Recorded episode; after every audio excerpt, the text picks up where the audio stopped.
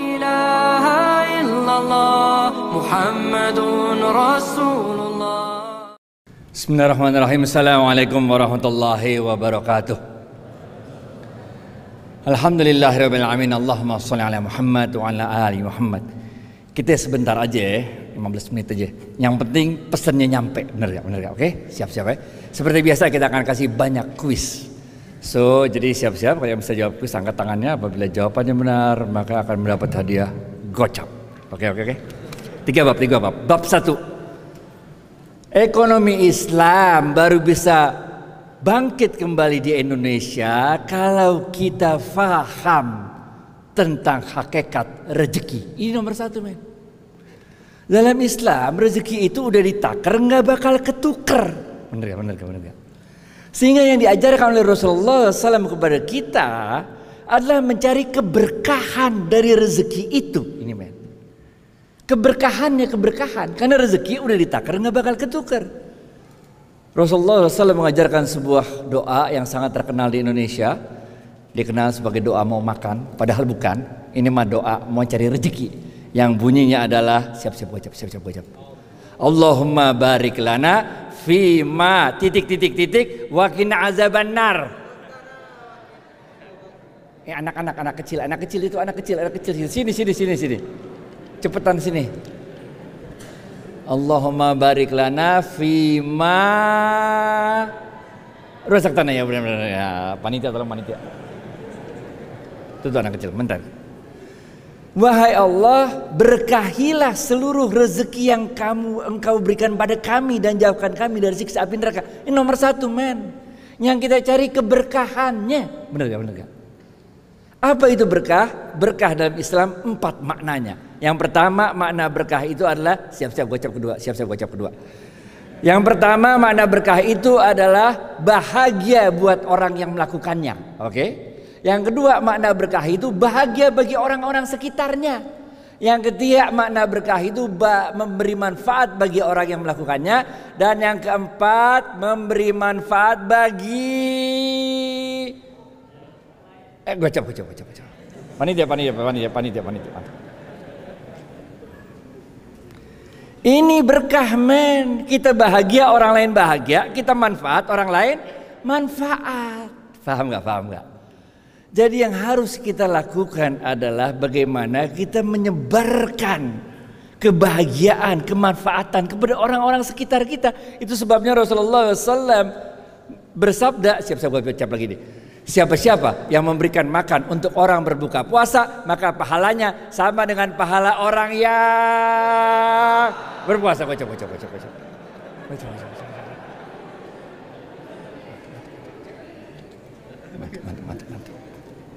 Ini jadi puasa itu bukan sekedar kagak makan, kagak minum, kagak hubungan suami istri, bukan men. Tapi puasa itu bagaimana kita membahagiakan orang lain, menyebarkan kebahagiaan pada orang lain, memberikan manfaat kepada orang lain. Kalau ente kirim nasi box 5 biji aja ke masjid, berarti hari itu ente udah dapat pahala 6 hari puasa. 1 hari pahala ente sendiri, 5 hari pahala orang lain, benar gak? Bukankah ini yang disebutkan oleh Rasulullah SAW? Siap. Khairun nas anfa'uhum.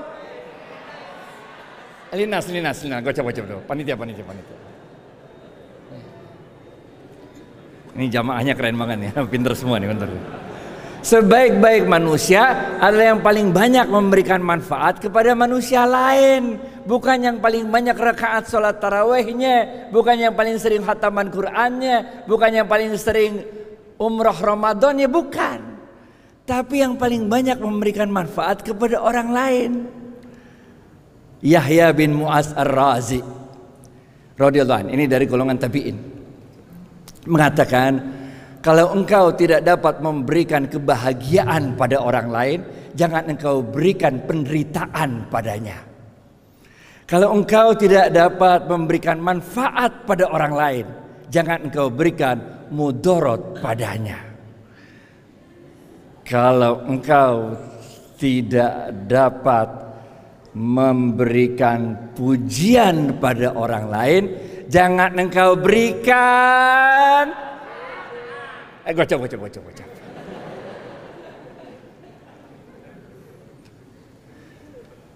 Udah men, gak usah ngerecokin orang lain, bener gak? Karena masing-masing kita akan ditanya oleh Allah tentang amalan kita, bener gak? Kalau kita gak bisa memberikan kebahagiaan pada orang lain, jangan berikan penderitaan padanya. Kalau kita gak bisa memberikan manfaat pada orang lain, jangan berikan mudarat padanya. Kalau kita gak bisa memberikan apa tadi ya, kebahagiaan pada orang lain, jangan, kalau engkau udah tidak memberikan pujian pada orang lain, jangan engkau berikan celaan pada yang jangan ngapain. Nah, kalau kita bangun ekonomi Islam dengan modal kayak gini, baru men, insya Allah. Oke. Bab 1 habis, bab 2. Di dalam bab 2, apalagi di bulan Ramadan ini, Allah telah buat bulan ini menjadi bulan yang kita dimudahkan untuk berbuat kebaikan dan kebajikan, benar gak? Kenapa dimudahkan? Karena Rasulullah SAW bersabda, ini adalah bulan di mana pintu-pintu surga dibuka lebar-lebar, pintu-pintu neraka ditutup rapat-rapat, dan setan-setan di...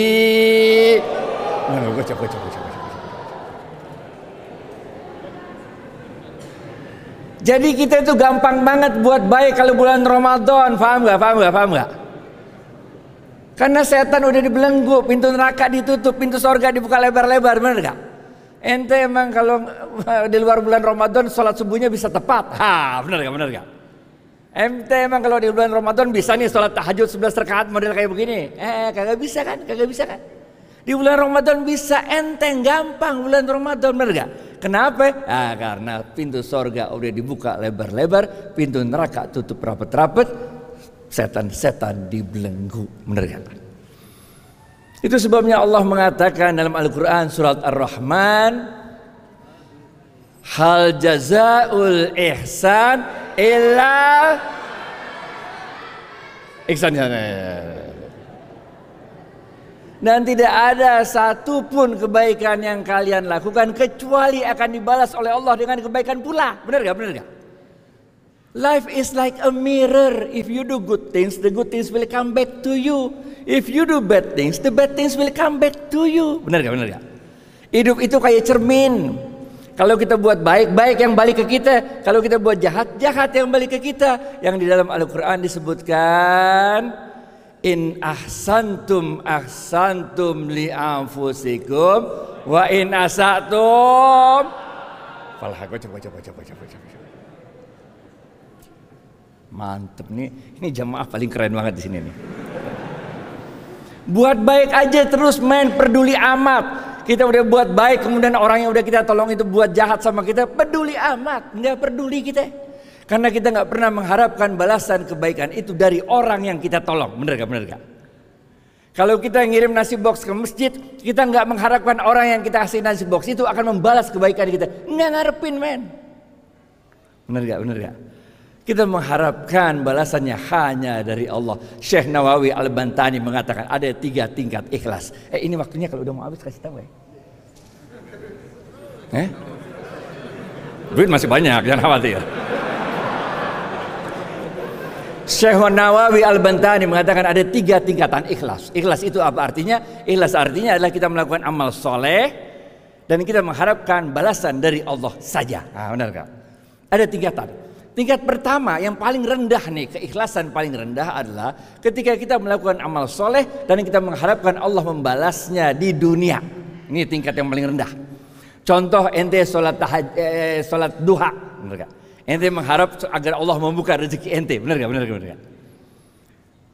Ente sholat tahajud, ente mengharap Allah mengangkat derajat ente menjadi maqamam. Enggak, baca.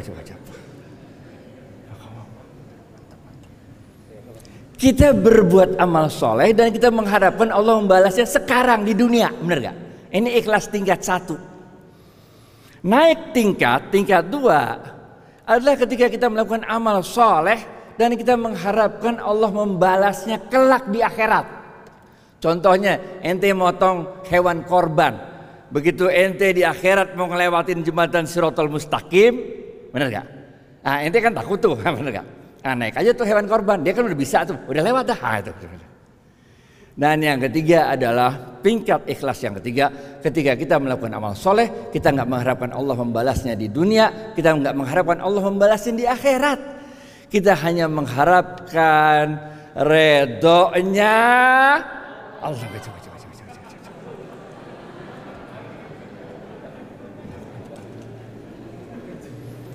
Buat kita nggak penting sorga, nggak penting men.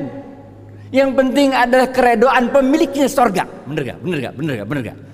Lah kalau pemiliknya sorga aja, kalau Allah aja udah redo sama kita, beres men. Dunia udah pasti di tangan, akhirat pasti di tangan. Itu sebabnya kita diajarkan sebuah doa. Rabbana atina fid dunya hasanah wa fil akhirati hasanah wa qina.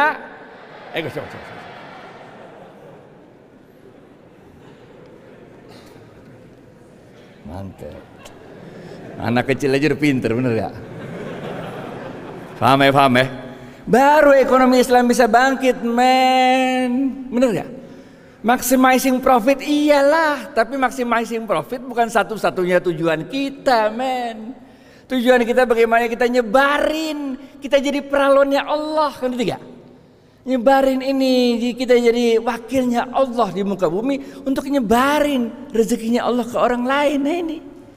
Oke. Paham ya? Bab 2 habis, bab 3. Di dalam bab 3, ini udah berapa menit nih? Ini ada tulisannya nih, pandemi 15 menit, ada tulisannya nih, pandemi 15 menit. Bab 3. Oke. Hidup kudu banyak bersyukur. Ini kita udah tahun 2 tahun lewatin covid-covidan, bener gak? Udah pernah kena juga nih dulu waktu 3 Juli 2021 kena OTG, bener gak? Sembuh, bener gak? Dulu waktu kecil berapa kali kita jatuh naik sepeda, bener gak? Nggak apa-apa tuh pasti, sekarang oke aja. Berapa kali ente dapet D, bener gak? Saya juga dapet D dulu di UI. Akuntansi 2 D, di IPB matematika 2 D, nggak apa-apa men. D itu tidak lulus itu tidak menunjukkan kita bego, bener gak? Nggak lulus itu hanya menggambarkan kita lagi apes, bener gak? Karena apa yang kita pelajarin nggak sama sama yang ditanya, bener gak? Coba sama lulus, bener gak? Namanya juga dosen dia terserah dia mau nanya apa, bener gak? Ya mana kita tahu, bener gak? Namanya juga ujian, terserah dia mau nanya apaan. Lah kita belajar apa dia nanya apa, bener gak? Udah jangan baca. Tadi udah sampai mana ya? Bersyukur, oke? Itu sebabnya Allah mengatakan dalam Al-Quran, la in syakartum la azidan. Baca. La in syakartum la azidannakum wa la in kafartum inna adzabi lasyadid. Habis. Wah, atas ada. Saya sangkain yang ibu-ibu cuma 3 orang di belakang itu. Ada di atas ya. Oke, cewek-cewek. Kita kasih sekarang giliran cewek, keren cewek aja. Tapi gimana ngasihnya? Itu ada juga ya. Gimana ngasihnya? Ntar panitia.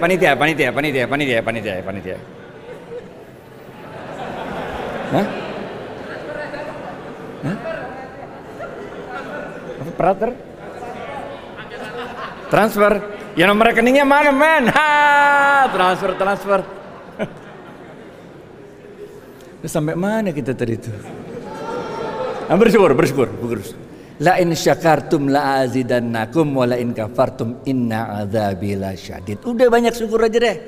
Dalam ilmu tasawuf diajarkan, kalau engkau mengeluh akan teriknya matahari di siang hari, sabar aja, bentar lagi juga malam. Bener gak? Kalau engkau mengeluh akan gelap dan dinginnya malam, sabar aja, bentar lagi juga pagi. Bener gak?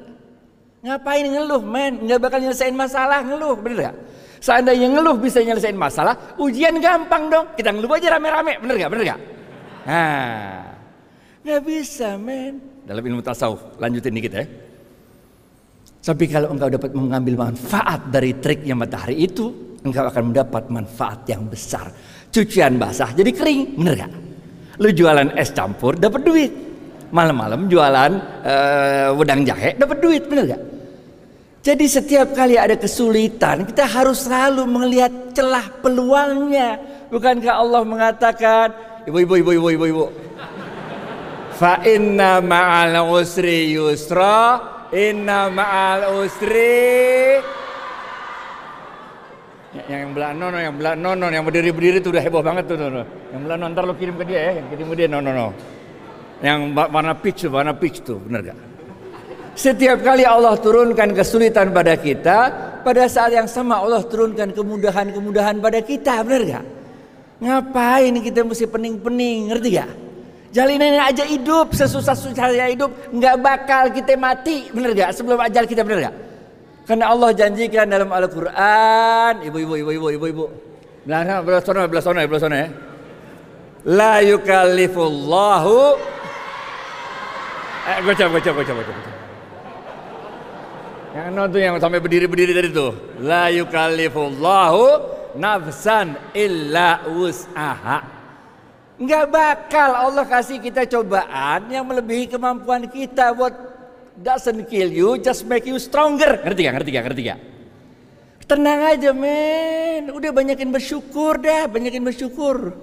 Ngapain hidup ngeluh-ngeluh? Hidup ya kayak begini, dari dulu juga kayak begini. Itu sebabnya Imam Syafi'i radhiyallahu anhu mengatakan, siap-siap nih. Gimana cara ngirim ke atas ya? Bisa ya?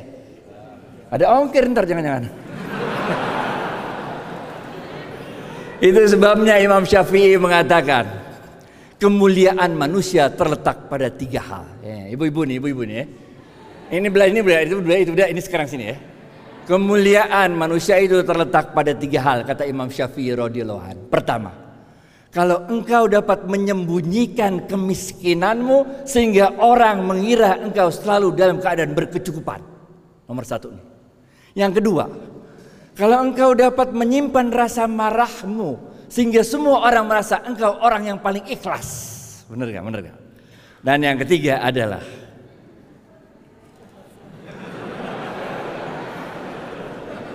kalau engkau dapat menyimpan rasa sedihmu sehingga semua orang melihat engkau orang yang paling titik. Coba. Oke. Yang ini udah berdiri-diri tadi Pak.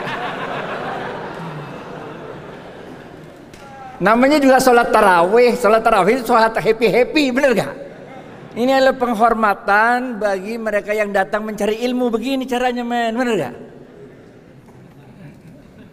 Menurut versi saya, bener gak? Tapi dapat juga ilmunya dapat kan? Iya udah. Bahwa ada orang yang sebel sama kita, jangan kita balas sebel sama dia. Kenapa? Rabbi Hadawiyah mengatakan, aku tidak punya waktu untuk membenci orang yang membenciku. Karena aku sibuk mencintai Allah yang mencintaiku. Bener gak? Dalam Al-Quran disebutkan,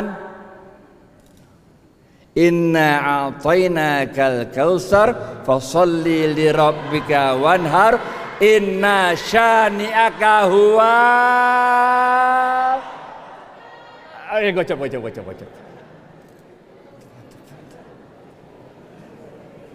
Nggak usah khawatir men. Habis ya? Belum. Okay. Nggak usah khawatir, bener gak? Hidup kok khawatir gimana sih? Jalaluddin Rumi mengatakan,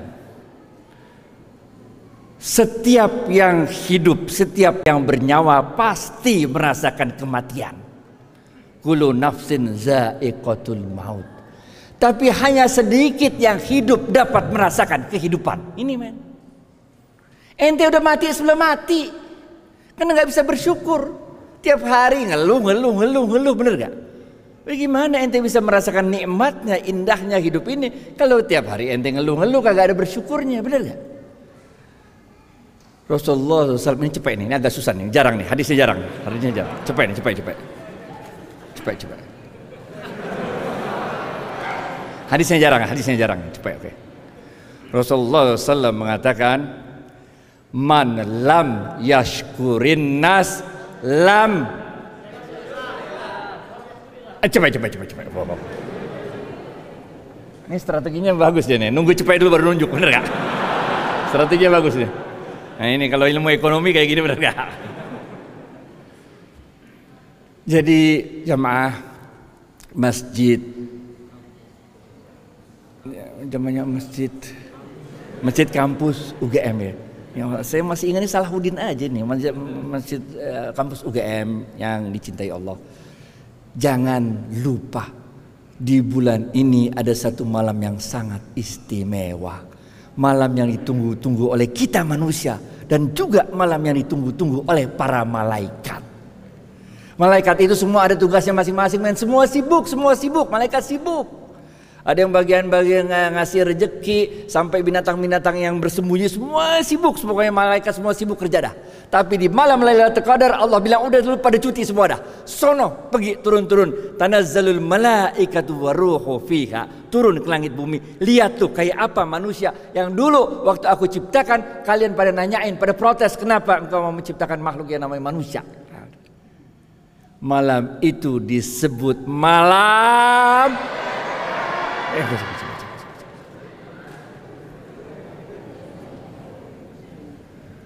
Malam itu disebut malam Lailatul Qadar. Malam inilah yang disebut khairum min alfi sahrin tanazzalul malaikatu waruhu fiha biizni rabbihim min kulli amrin salamun hiya hatta apa pak? Iya sini pak. Sini. Hatta. Macam. Wah mantep nih. Kalau yang susah baru cepet pak. Kalau yang gampang gocap aja. Bener nggak?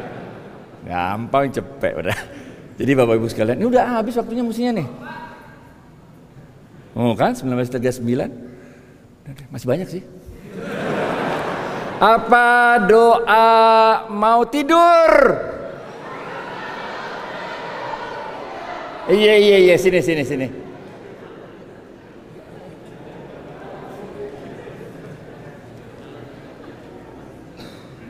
Ibu sekalian, mudah-mudahan Ramadan ini semua amalan puasa kita diterima oleh Allah.